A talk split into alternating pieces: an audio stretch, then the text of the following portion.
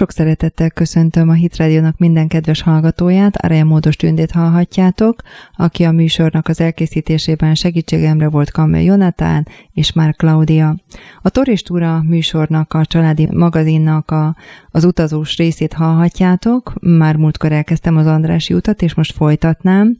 Eljutottunk egészen az oktogonig, és aztán innen az oktogontól szeretném folytatni, egészen a hősök teréig. Az Andrási út ugye úgy lett bemutatva az első része, mint hogyha a buszban ülnétek, és én, mint idegenvezető bemutatom nektek, úgyhogy így szeretném folytatni ezt. Kedves hölgyeim és uraim, most, uh, ahogy egy kicsit szusszantunk, megpihentünk, folytatjuk tehát utunkat innen az oktogontól, és ez az oktogon, amit tehát így említettem, hogy több nével is neveztek, volt ez Mussolini tér, November 7-e tér, és aztán ismételten oktogon lett az elnevezése. Négy kávézót említettem, hogy itt fölépítettek, méghozzá ez volt a Menton. A Mentonnak az érdekessége, hogy pingpong versenyeket tartottak itt, ami sajnos aztán az első világháborúban tönkrement. Az a kávézó is be kellett zárni, bár szerintem nagyon jó ötlet, hogy egy kávézóban egy kicsit aktívan is lehet tevékenykedni, kicsit mozogni és pingpongozni. A Sorrento, ami a másik sarkon volt, 1894 és 1904 között Stanoy névre hallgatott. Ugye Stanoy Miklós volt, aki megvásárolta ezt a helyet, és megnyitotta a kávézót. Ő egyébként korábban főpincér volt, és a másik dolog, ami róla fontos, hogy megjegyezzük, hogy nagyon jól tudott biliárdozni.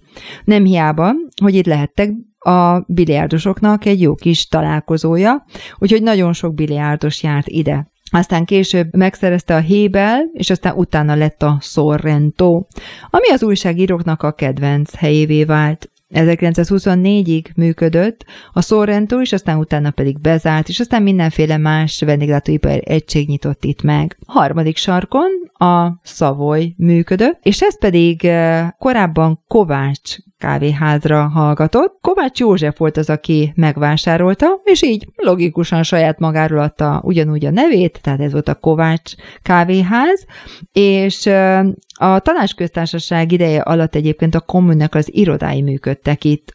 Aztán később visszakapta Kovács, de aztán 1934-ben tönkrement, és Szavoly névre hallgatott. Már korábban is, Kovács kávéháznak az idején is a szobrászok kezdtek ide járni, és az ő kedvenc helyük volt. Nem kisebb nevek, mint például Zala György, aki ugye a Hősök terén a milleniumi szobroknak az alkotója, ő is nagyon sokszor ide látogatott egy-egy kávéra, vagy Ripőrónai József, de lehet mondani, hogy írók, így Móri Zsigmond és Karinti Figyes is jöttek ide nagyon gyakran. Ez a kávéház, ez nem csak napközben volt nyitva, hanem éjszaka is, úgyhogy ez már egy ilyen nagyon modern kávéháznak nevezhető. Tehát jártak ide szobrászok, jártak ide írók, Művészeknek például volt két heti hiteilük is, úgyhogy nem kellett azonnal fizetniük, hanem hogyha úgy gondolták, akkor csak két héttel később rendezték a cehjet.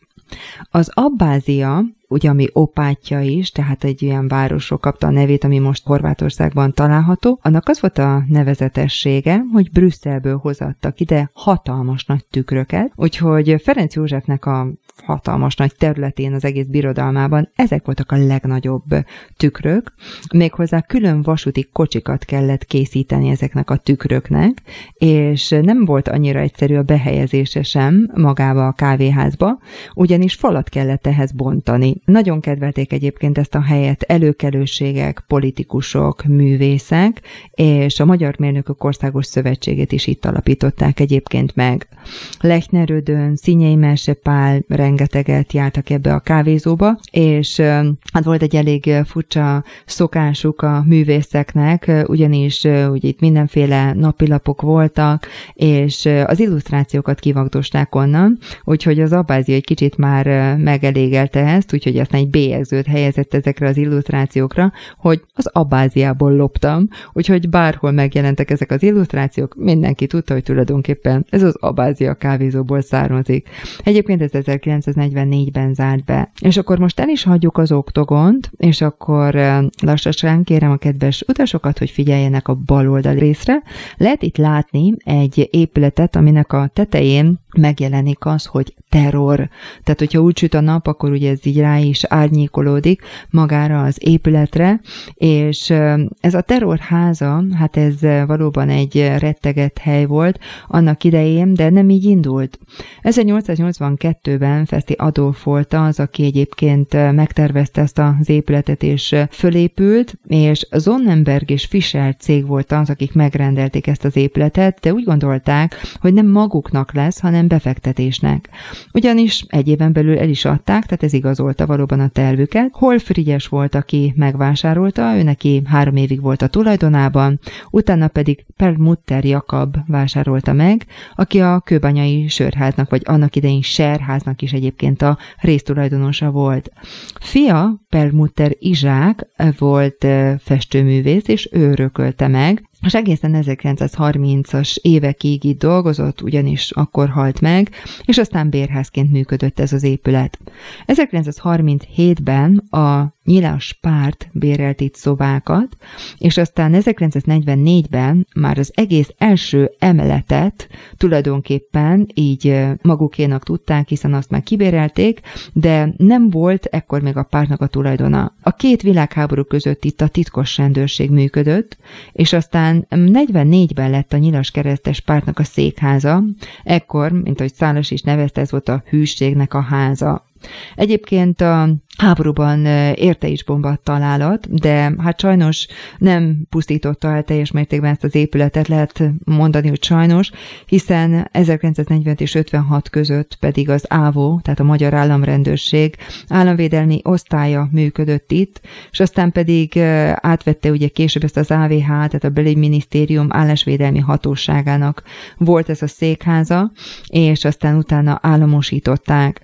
Tehát itt sajnos kínzókamra rendszert alakítottak ki, börtönt, rengeteg embernek itt borzasztó pillanatai, órái, napjai voltak, és itt halára kínozták, forva tartották azokat az embereket, akiket a kommunista rendszer ellenségnek minősített, úgyhogy valóban az András út 62 az nagyon emlékezetes a magyarok számára. 56-ban a pincében eltüntették a nyomokat, és aztán utána a Kiss Club működött benne, 57-ben pedig a Chemolimpex, egy külkereskedelmi cégnek lett ez a székháza, és aztán 2000-ben a Közép- és Kelet-Európai Történelmi és Társadalomkutatási Közalapítvány vásárolta ezt meg, úgyhogy aztán neki is álltak ennek az épületnek az átalakításának, és tulajdonképpen helyreállították nagyjából olyan fázisába, olyan formájába, ahol annak idején tényleg a, az AVH és az AVH is működött, és aztán 2002-ben nyitott meg ez a múzeum, a terrorháza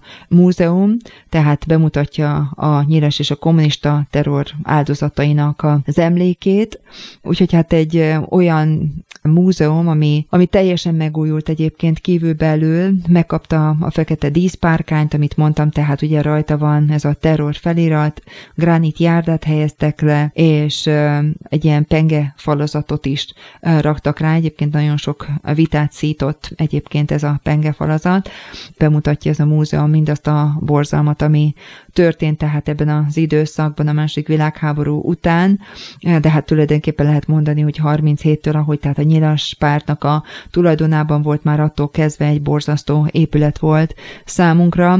Több emeletes az épület, tényleg több órát lehet itt tölteni, és, és hát érdemes is, mert nagyon sok mindent feltára a múltunkból, például lehet hallani Nagy Imrének is a hangját, tehát ki vannak helyezve telefonok, némileg ilyen interaktívan van elkészítve az egész múzeum, úgyhogy nagyon érdekes az egésznek az elrendezése. Tényleg az embert így nagyon megfogja, megragadja, hogy, hogy mi történt még, hogyha nem is éltünk akkor, akkor is nagyon sok mindenbe bele tudunk látni, bele tudunk érezni. Egyébként rengeteg turista kedvelte ezt a múzeumot, reméljük, hogy majd jönnek vissza a többi turisták is, és aztán majd ők is meglátogatják ezt a helyet. Több híresség is, több színész is itt járt, Tom Hanks is például itt volt, meg megjelent neki például az a fotója, amikor egy tank van ennek az udvarában, ennek a háznak az udvarában, és, és ott van mellette Tom Hanks. És hogyha kijövünk ebből az épületből, ott pedig lehet látni a berlini falnak egy darabját. Ugye ez a berlini fal, ami, ami ketté választotta a Nyugat-Németországot Kelet-Németországtól,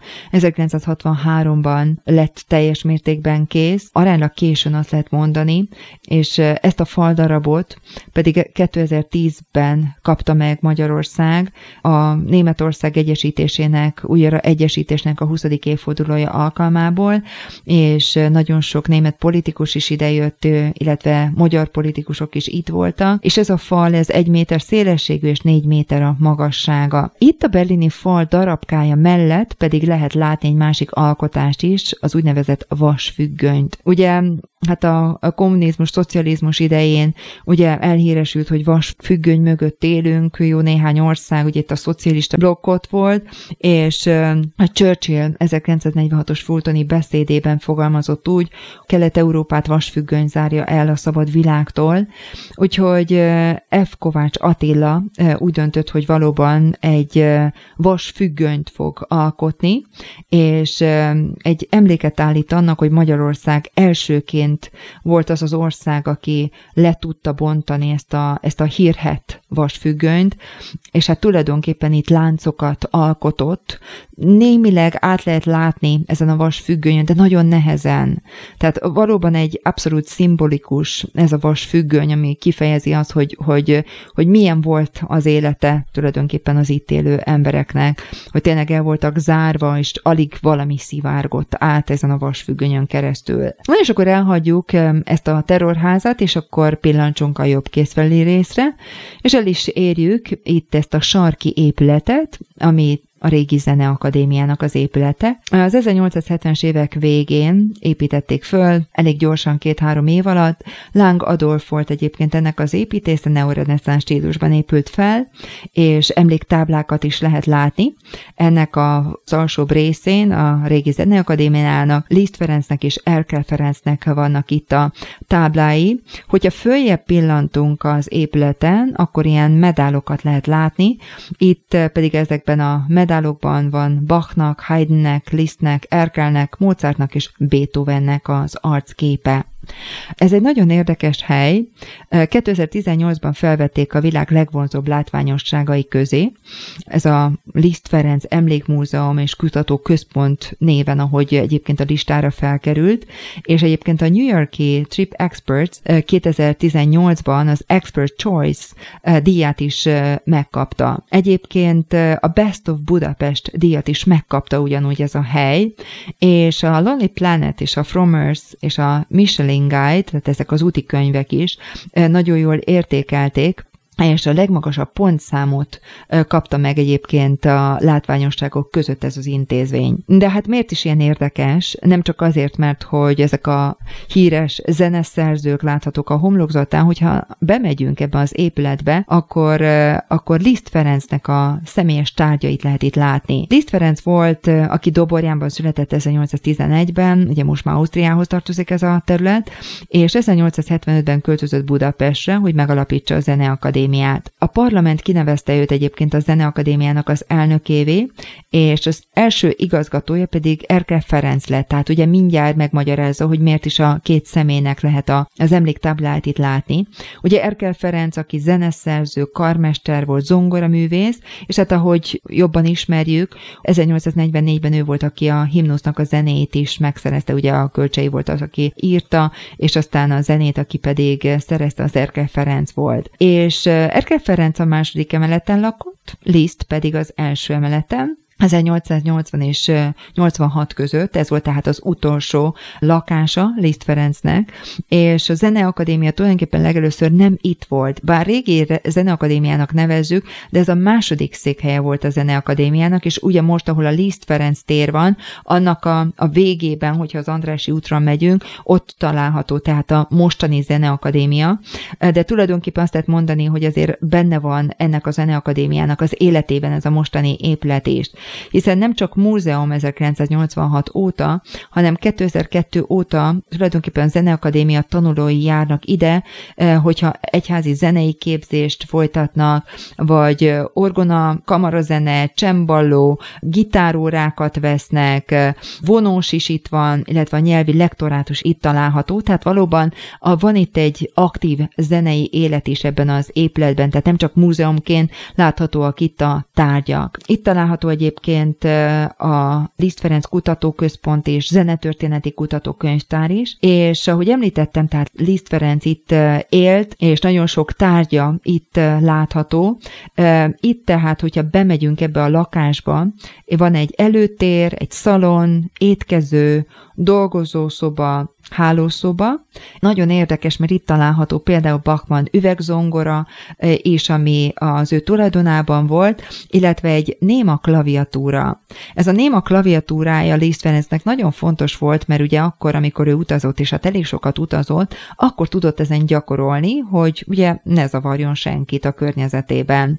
Ugye most, hogyha egy ilyen tömeglakásban lakik valaki egy panelben, akkor is valóban egy nagyon jó lehetne egy ilyen néma klaviatúra, hogyha valaki zongorázik, akkor, akkor tudjon gyakorolni, de a szomszédokat ne zavarja. És itt egyébként még bútorokat, könyveket, kottatárakat lehet látni, és itt van egy nagyon érdekes zongora, ez a Chickering zongora, ez 1867-ben készült, és ezt a gyártótól kapta ajándékba Liszt Ferenc, aki személyesen vitte el ezt a zongorát a zeneszerzőnek. Csak hát ennek a mérete elég nagy, 254 cm a hosszúsága, tehát több mint két és fél méter, és közel másfél méter a szélessége, úgyhogy egyszerűen Liszt Ferenc nem tudta elhelyezni ebben a lakásban, nem tudta megoldani, úgyhogy abban az időben volt egy nagyon jó barátja, August Antalbáró, aki Saxardon a kúriájában helyezte el végül is ezt a Chickering zongorát. Hát Liszt ezt már nem élte meg, de aztán az ő halála után került ide a Zeneakadémiára, tehát tulajdonképpen így lehet látni. Én tényleg ezt ajánlom, hogyha valamit szeretnénk felfedezni, valami újat, valami jó kis múzeumba el szeretnénk menni, hogy érdemes akkor tényleg ide eljönni és megnézni Liszt Ferencnek ezt a lakását, mert van helyi idegenvezetés is, bemutatják a, a tárgyakat, illetve Liszt Ferencnek az életét, úgyhogy szerintem ez egy nagyon izgalmas hely. Egyébként szoktak itt kamara koncerteket is tartani, valamint a végzős hallgatóknak a diploma koncertje is itt van megtartva, és hát nagyon sok minden más érdekes tevékenység is van, például a Magyar Kodály Társaság is ide kapcsolódik, és Liszt Ferenc hangtár, Liszt Ferenc társaság is itt, itt székel. Akkor egy picit tovább megyünk innen, elérünk egy másik nagyon szép épületet, bár el lehet mondani, hogy ez az épület szinte teljesen egybe épült ezzel a sárga téglás régi zeneakadémia épületével, ez nem más, mint a Képzőművészeti Egyetem. Sajnos most eléggé sötét, szinte fekete ennek a homlokzata, és ez a képzőművészeti egyetem amit 1861-ben alapítottak meg, mint Országos Magyar Képzőművészeti Társulat. Úgy gondolták, hogy ez egy kiállítótér is legyen, és oktatás is legyen egyszerre, úgyhogy ehhez azért belátták, hogy egy nagy méretű palotára van szükség. Úgyhogy fölépítettek egy úgynevezett művészházat. Itt, ahol lehet alkotni, kiállítani, és el is döntötték ezt, hogy 1872-ben valóban kelleni fog egy ilyen épület. Kiírtak egy pályázatot, 45 pályamű érkezett, és Láng Adolf nyerte meg, mint ahogy már említettem az előző épületet is. Ki volt ez a Láng Adolf? Egy nagyon érdekes személyiség, egy historizáló építész, aki Prágában született, Bécsben tanított, aztán Budapesten dolgozott, és aztán Bukarestben is tanított, és a végén Bécsben halt meg, tehát abszolút nemzetközi, úgyhogy tényleg itt a szomszédos országokon belül jobbra-balra utazgatott és tevékenykedett. Ferenc József adta át ezt az épületet, méghozzá két és fél évig építették ezt is, tehát nagyon gyorsan folytak itt az építkezések, és a főváros támogatta, valamint közadakozásból tudták felépíteni ezt a nagyon szép palotát. Az első emeleten meg lehet figyelni egy egy erkét, ami végigfut itt az első emeleten, nagyon szép ilyen korintoszi oszlopok díszítik, eklektikus az egésznek a stílusa, és Lotz Károly az, aki egyébként díszítette a belső részét nagyon szép freskókkal, és aztán ez összenyílt a mellette levő épülettel is, az úgynevezett mintarajz tanodával, és így egy sokkal nagyobb épület lett. Ennek az aljában nem csak, hogy ugye fönt tehát volt a művészet, de egy másfajta művészet indult el az alsó részben, a Bábszínház. A budapesti Bábszínház, ami korábban egy kabaré volt. Az első igazgatója Faludi Sándor volt, a művészeti vezető Molnár Ferenc és Heltai Jenő volt. 1916 és 19 között nem működött ez a kabaré, aztán utána ismételten megnyílt, utána pedig később a Nemzeti Színházak a Kamara Színháza lett. 1949-ben államosították, és úgy döntöttek, hogy a Báb Színház költözön ide. Nem lehet azt mondani, hogy ez valami nagyon modern, hát valami játék, és nem is művészet, mert igenis ezt lehet egy művészetnek nevezni. Több évszázados hagyománya van egyébként Magyarországon is a Báb Színháznak. Elkezdték a teljes rekonstrukcióját a 70-es években, úgyhogy most még inkább fantasztikus hatást érnek el, számítógéppel vezérelt a színpadtechnikája, és 400 személyes nézőtérrel rendelkezik, és Közép-Európának a legnagyobb bábszínháza. A negyedik emeleten pedig még van egy 100 fős variálható nézőtér is, ez egy ilyen kamaraterem, amit játéktérnek is szoktak nevezni. Ugye sokszor azt gondolnák, hogy a bábszínház az gyerekeknek van, de felnőtteknek is ez abszolút mértékben egy kikapcsolódást jelent. Klasszikus drámákat is itt bemutatnak. Shakespeare-nek például a darabjait, vagy komoly zenei műveket, Bartóktól is akár lehet itt eh, műveket eh, megnézni. Úgyhogy ez is egy izgalmas hely. Szerintem lehet, hogy eh, sokan nem voltak még önök közül sem, kedves utasok, itt ebben a színházban, úgyhogy érdemes a Báb színházat is meglátogatni. Na és ami ehhez pedig a túlsó oldalon csatlakozik, tehát olyan, mint hogyha három épület itt egybe lenne építve, tehát ugyanúgy a jobb oldali részre pillancsunk, itt van az annak idején felépített mintarajz rajztanoda. Ugyanúgy egy neoreneszánsz épületet lehet látni, és kicsit ugye Firenze, Verona az, ami nekünk itt visszaköszön, hiszen azt akarták egy kicsit itt visszaidézni. Ez egy olyan épület, ami gyönyörű szép sgraffittóval van díszítve.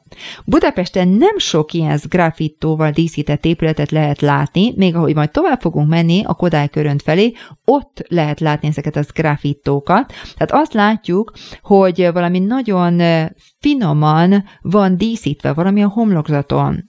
Ez az graffito szó, ez egy olasz eredetű szó, az graffiare igéből származik, amennyit jelent, hogy bevésés, bekarcolás, vagy bevésni, bekarcolni, és különböző színű rétegeket vittek fel a homlokzatra, és aztán ezeket pedig elkezdték kaparni, vagy belekarcoltak egészen addig a mélységig, ahol nem villant elő az a szín, amit ábrázolni akartak. Úgyhogy tényleg egy pepecs munkáról van szó, és nagyon igényes, időben is és pénzben is, úgyhogy ebből nem túl sokat lehet látni, de ez például egy gyönyörű szép mintája, amit itt lehet látni. Itt a, ezekben a medálokban vagy medállonokban, amiket a homlokzaton láthatunk, ugye ebben a gyönyörű sgraffito díszítésben megjelenik Tiziano, Leonardo, Michelangelo, Raffaello, Dürer, van Dijk, és magyarokat említve Markó Károly is, Lotz Károly festette ezeket. Tehát, hogyha itt végigmegyünk az Andrási úton,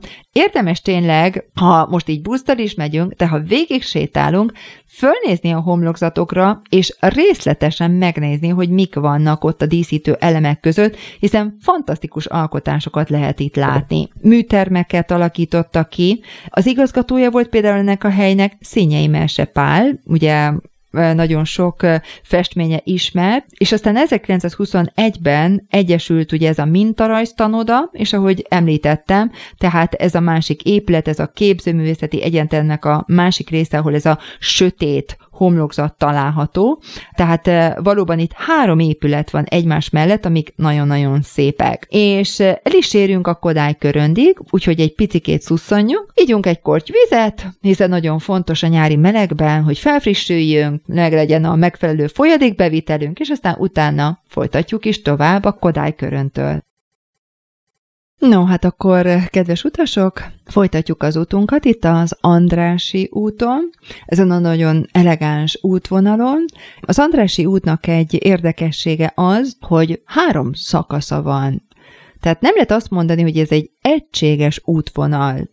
Hiszen ahogy elindultunk a Deák tértől, egészen az oktogonig, ott lehetett látni a legmagasabb épületeket. Itt volt a legnagyobb forgalom, ugye itt voltak a boltok is, nagyon sok kávézó, étterem itt található, ugye itt volt az operaház, annak ide a balettintézet, a Broadway, tehát valóban a sűrűje magának, ennek az Andrási útnak. Elértünk az oktogonig, az oktogontól már csendesedik a kép. Alacsonyabbak az épületek, nincs annyi bolt, szinte kávézókat is alig lehet találni, és megjelenik ugye a, az útnak a két szélén a két szervizút. Tehát ugye ezek, amik voltak annak idején, a lovasoknak, akik lovagolni akartak. A középső rész volt annak idején a kocsiknak, a fiákkereknek. És most elérjük a harmadik szakaszt, innen a Kodály köröntől, és innen még nyugodtabb lesz a kép. Még több zöldet látunk, sokkal több fát ültettek, több sorban vannak a fák, és minden egyes épületnek kell, hogy legyen kertje az épület előtt, de nagyon sok esetben az épület mellett is van egy kis zöld terület. Ez törvény írta elő, hogy így kell kialakítani az úgynevezett villanegyedet, hiszen itt már gyönyörű szép villákat látunk. Nem ö, túl magas épületek, amik itt megjelennek, hanem tulajdonképpen egy verseny alakult itt ki. Az arisztokrácia elkezdett versenyezni, kinek van szebb épülete. Ugye volt nagyon soknak egy épülete, egy háza, ahol a földbirtoka volt, vagy kúriája lehet mondani, Bécsben, hiszen ugye ez nagyon fontos volt, hogy ugye Bécsbe is párhuzamosan jártak annak idején a nemesek, és itt az Andrási úton is.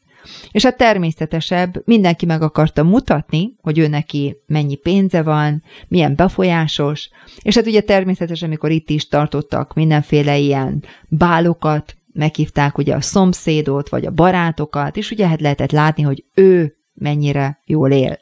Úgyhogy valóban ezt tükrözte annak idején nagyon jól ez az András útnak a harmadik szakasza, tehát az úgynevezett villanegyed, csak aztán a második világháború ezt a képet egy kicsit megváltoztatta. A bombázások miatt rengeteg épület tönkrement, úgyhogy nagyon sokat teljesen le kellett bontani, vagy pedig utána felújították. És ez a szakasz tulajdonképpen azt is ki akart annak idején fejezni, ezekkel a villákkal, ezzel a sok fával, zölddel, hogy mindjárt kint leszünk egy nagy parkban, ami ugye a Városliget.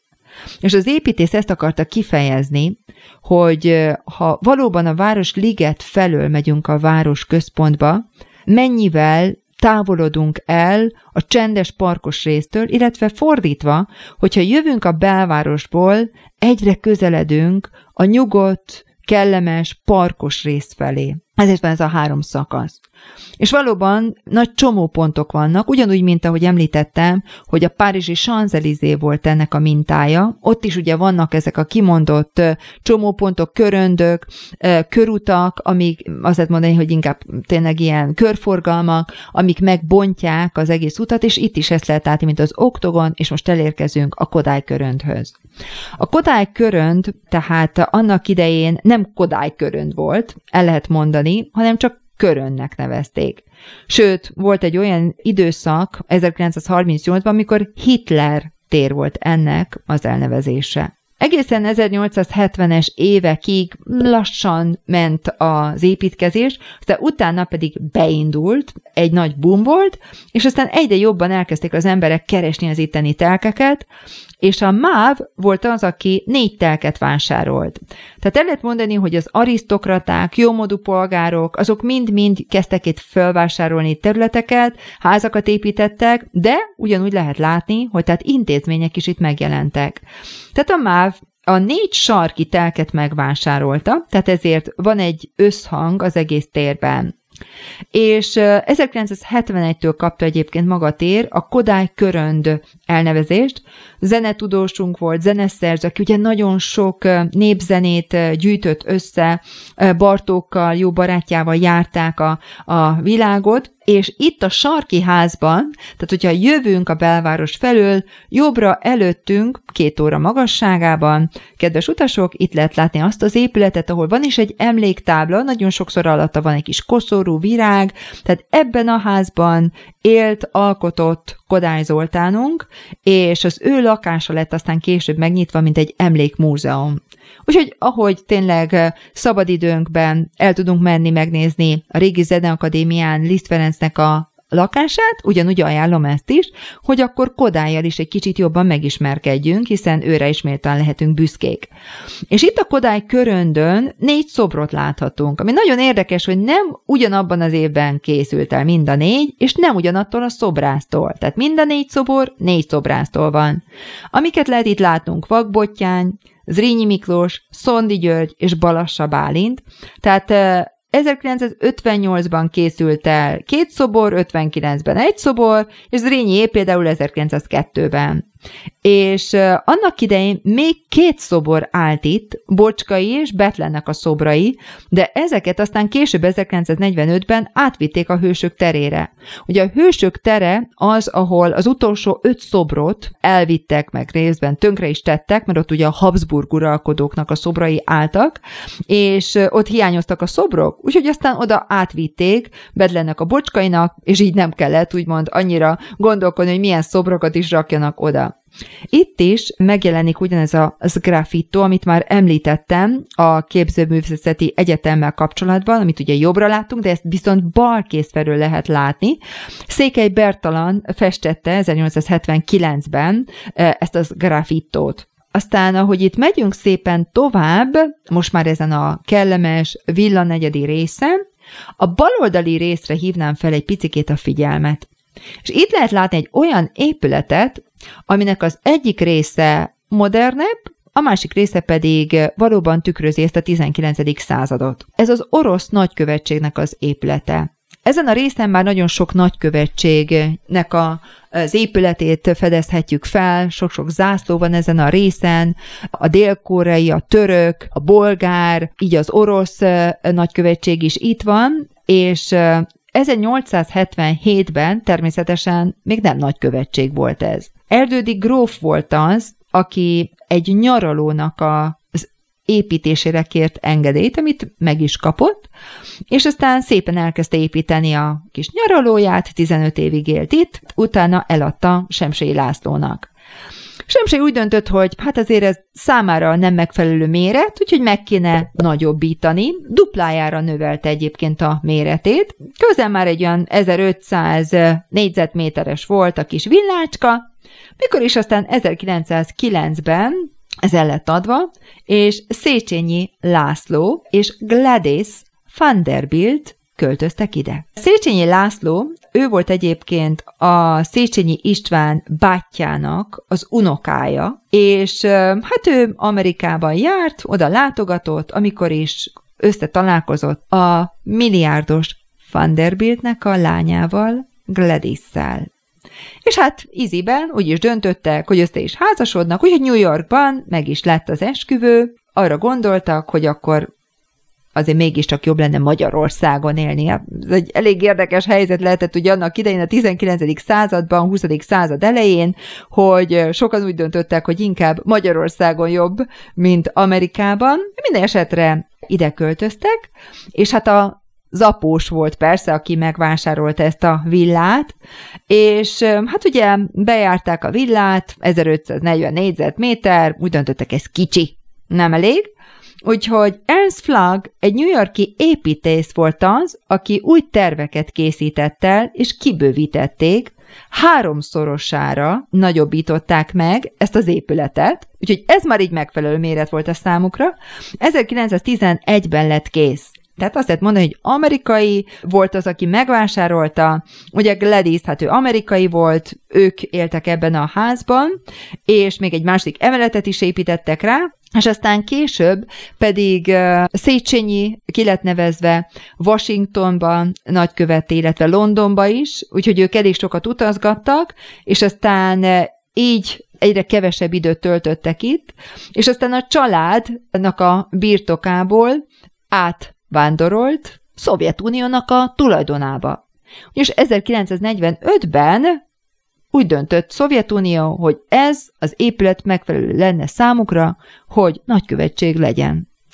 Úgyhogy így egy nagy váltás történt, és 56-ban nagyon fontos döntések így születtek például, és az, ami annak idején úgy indult, hogy egy amerikai építész által felépített amerikai tulajdon volt, így az orosz nagykövetség lett. Az egy picit tovább megyünk, és most már nézzünk is gyorsan jobbra, hiszen itt lehet látni egy Art Deco stílusú épületet, méghozzá ez az Andrási Hotel. A telken eredetileg a pesti izraelita hitközségnek a fiú árvaháza épült fel, és ezt 1880-ban Kittner Zsigmond tervezte meg, ő volt egyébként az, aki a Gresham palotát is megtervezte, vagy most jobban ismerjük talán úgy, hogy a Four Seasons Hotel, ami a Széchenyi téren van, ugye a Lánchídnak a Pesti oldalán, tehát ő volt ennek a tervezője, ő volt az építője, de aztán ez tönkrement ez az épület, és 1937-ben hajós Alfred volt az, aki fölépítette a most is látható Art Deco stílusú épületet. Egy pár szót érdemes hajós Alfredról ejtenünk, hiszen hogyha megyünk a Margit szigetre, ott is a Nemzeti Uszoda például az ő műve, és az ő eredeti neve Gutman Arnold, aki 1878-ban született, egyébként 55-ben, 1955-ben halt meg, és hát el lehet mondani róla, hogy ő nagyon sokoldalú volt.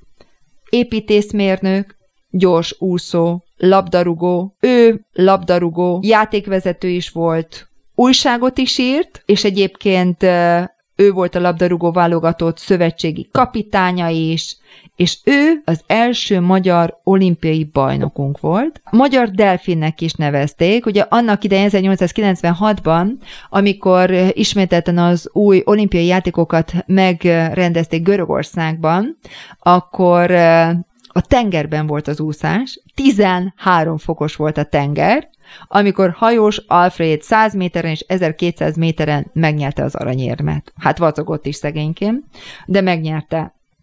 Na tehát az ő a tervei alapján készült el annak idején még a szálloda bérház, ez Bauhaus stílusnak is, vagy Ardekónak is lehet nevezni, és itt önálló lakásokat alakítottak ki, középen volt egy konyha, és még hozzáépített közösség és ilyen kiszolgáló helységeket is. Említettem, hogy ugye ez az épület tulajdonképpen ez egy új épület, de ami előtte itt volt, ez egy fiú árvaház volt, és ez az árvaház, ez tulajdonképpen visszajött ebbe az épületbe, ez a zsidó árvaház 1944-ben, de nem csak, hogy gyermekek voltak itt, hanem felnőttek is itt tudtak meghúzódni a Nemzetközi Vöröskereszt védelme alatt.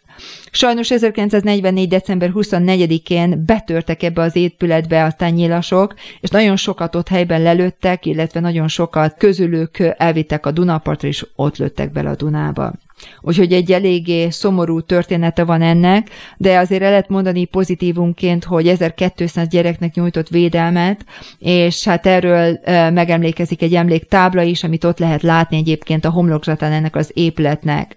Egyébként aztán második világháború után a Magyar Dolgozók Pártjának a fő pártfőiskolai szállodája is volt, és aztán később pedig az MSZNP-nek a külügyi szállója. Ugyanígy még a jobb oldalra nézve egy nagyon szép villát lehet látni, és ez a Hopp Ferenc Kelet-Ázsiai Múzeum. Azt lehet mondani, hogy ez az épület, ami szinte úgy maradt meg, mint ahogy eredetileg volt, 1877-ben. És Hopp Ferenc volt az, aki egy műgyűjtőnk, a Magyar Földtani Társaságnak a tagja volt. Ő elég sokat utazgatott a világban, el lehet mondani, és egy 4000 darabos kínai, japán és egyéb keleti gyűjteményre tett szert, és ezeket állították ki itt a villájában. Ezt az egészet aztán a magyar államnak ajándékozta. Úgyhogy egy nagyon különleges múzeum ez is, tehát hogy a távol-keleti kultúrával, hogyha valaki jobban meg szeretne ismerkedni, akkor valóban itt nagyon érdekes tárgyakat lehet látni. Szintén itt is vannak például vezetések, úgyhogy lehet kérni idegenvezetést is, és így lehet végignézni A végrendeletben Hopp Ferenc azt kérte, hogy a gyűjteménynek az egy része legyen a Keleti Művészetek Múzeuma, azaz a nagy közönség részére legyen megtekinthető. A másik részét viszont a Kelet-Ázsiai Tudományos Intézetnek ajánlotta föl, még plusz pénzt is adott ehhez, hogy valóban tudjanak ezzel kutatni, foglalkozni méltóan magához a, a gyűjteményéhez. A múzeum maga 1923-ban nyílt meg, és 1947-től az Iparművészeti Múzeumhoz tartozik, mint időszaki kiállításokat is lehet itt látni, tehát nem csak ezt az állandó kiállítást nézhetjük meg, hanem vannak itt időszaki kiállítások is. És hát itt közben látjuk ezeket a nagyon szép villákat, amiket teljesen átalakítottak, kávézók is most már itt megnyíltak, és most már itt el is érünk a hősök teréig, annak a sarkára érkeztünk, ahol a szerbiai nagykövetségnek az épülete látható, és ez annak idején a Bellevű villa volt, méghozzá ez egy zenés vigadó volt, volt egy sörcsarnoka, téli kertje és kerthelyisége, akkor, amikor a millenáris ünnepségeket tartottuk 1896-ban, akkor az itteni telket felosztották, és úgy döntöttek, hogy akkor ennek a funkciója változzon meg, és egy kiállító helyé alakították át. Munkácsinak például az Ecce Homo alkotását itt mutatták be. Ezt az épületet sajnos lebontották 1904-ben, és aztán utána Babocsa volt az, aki megvásárolta ezt a telket, és egy új épületet húztak fel, az úgynevezett Babocsa villát. Ez számomra egy nagyon érdekes épület lehetett, és hát nagyon sajnálom, hogy most nem láthatjuk ezt a Babocsa villát az eredeti állapotában, ugyanis minden ablaka más volt. Egy ilyen szecessziós épület, mint Bécsben a Hundertwasser, vagy Barcelonában a Gaudinak a művei, valami ilyesmit kell elképzelnünk, hogy milyen volt az eredeti stílusa ennek, de sajnos az új tulajdonos, aki 20 évvel később megvásárolta ezt az épületet, az 1920-as évek közepén úgy döntött, hogy neki nem tetszik. Túl csicsás, az egész gicses, hát nem, nem jó ez, és leszedette ezeket a nagyon szép magyaros szecessziós mintákat, az ablakokat teljesen egyszerűvé alakították át, úgyhogy azt lehet mondani, hogy az egésznek a jellege eltűnt. Az, ahogy annak idején volt egy stílusos, szecessziós, egy különlegessége magának az Andrási útnak, magának a városunknak, sajnos ezt teljes mértékben leszették az ékességét, és lebontották egy teljesen szimpla épületre. Úgyhogy ez, amit most lehet látni egyébként ebben a formájában, és ami még érdekes vagy fontos, hogy 1956. november 4-én itt kért menedéket Nagy Imre a társaival, ugye annak idején ez a jugoszláv nagykövetség volt.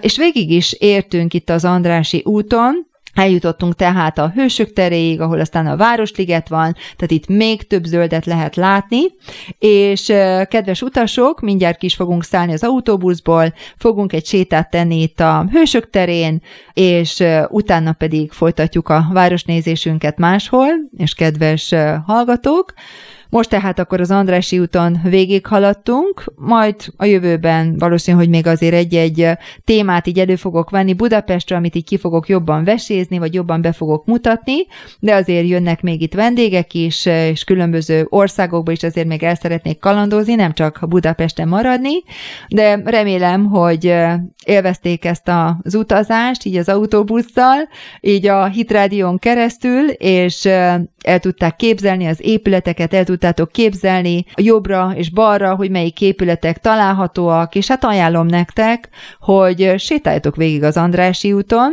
és szépen lassan ízlelgetve az épületeket, átvéve a hangulatát, elképzelve, hogy milyen volt ez, hogy valóban amikor az arisztokrácia járt ide konfliktokkal, illetve mm, lóháton, hogy, hogy milyen lehetett ez az egész. További kellemes hétvégét kívánok nektek, egy nagyon áldott hetet, köszönöm a figyelmeteket, és sziasztok!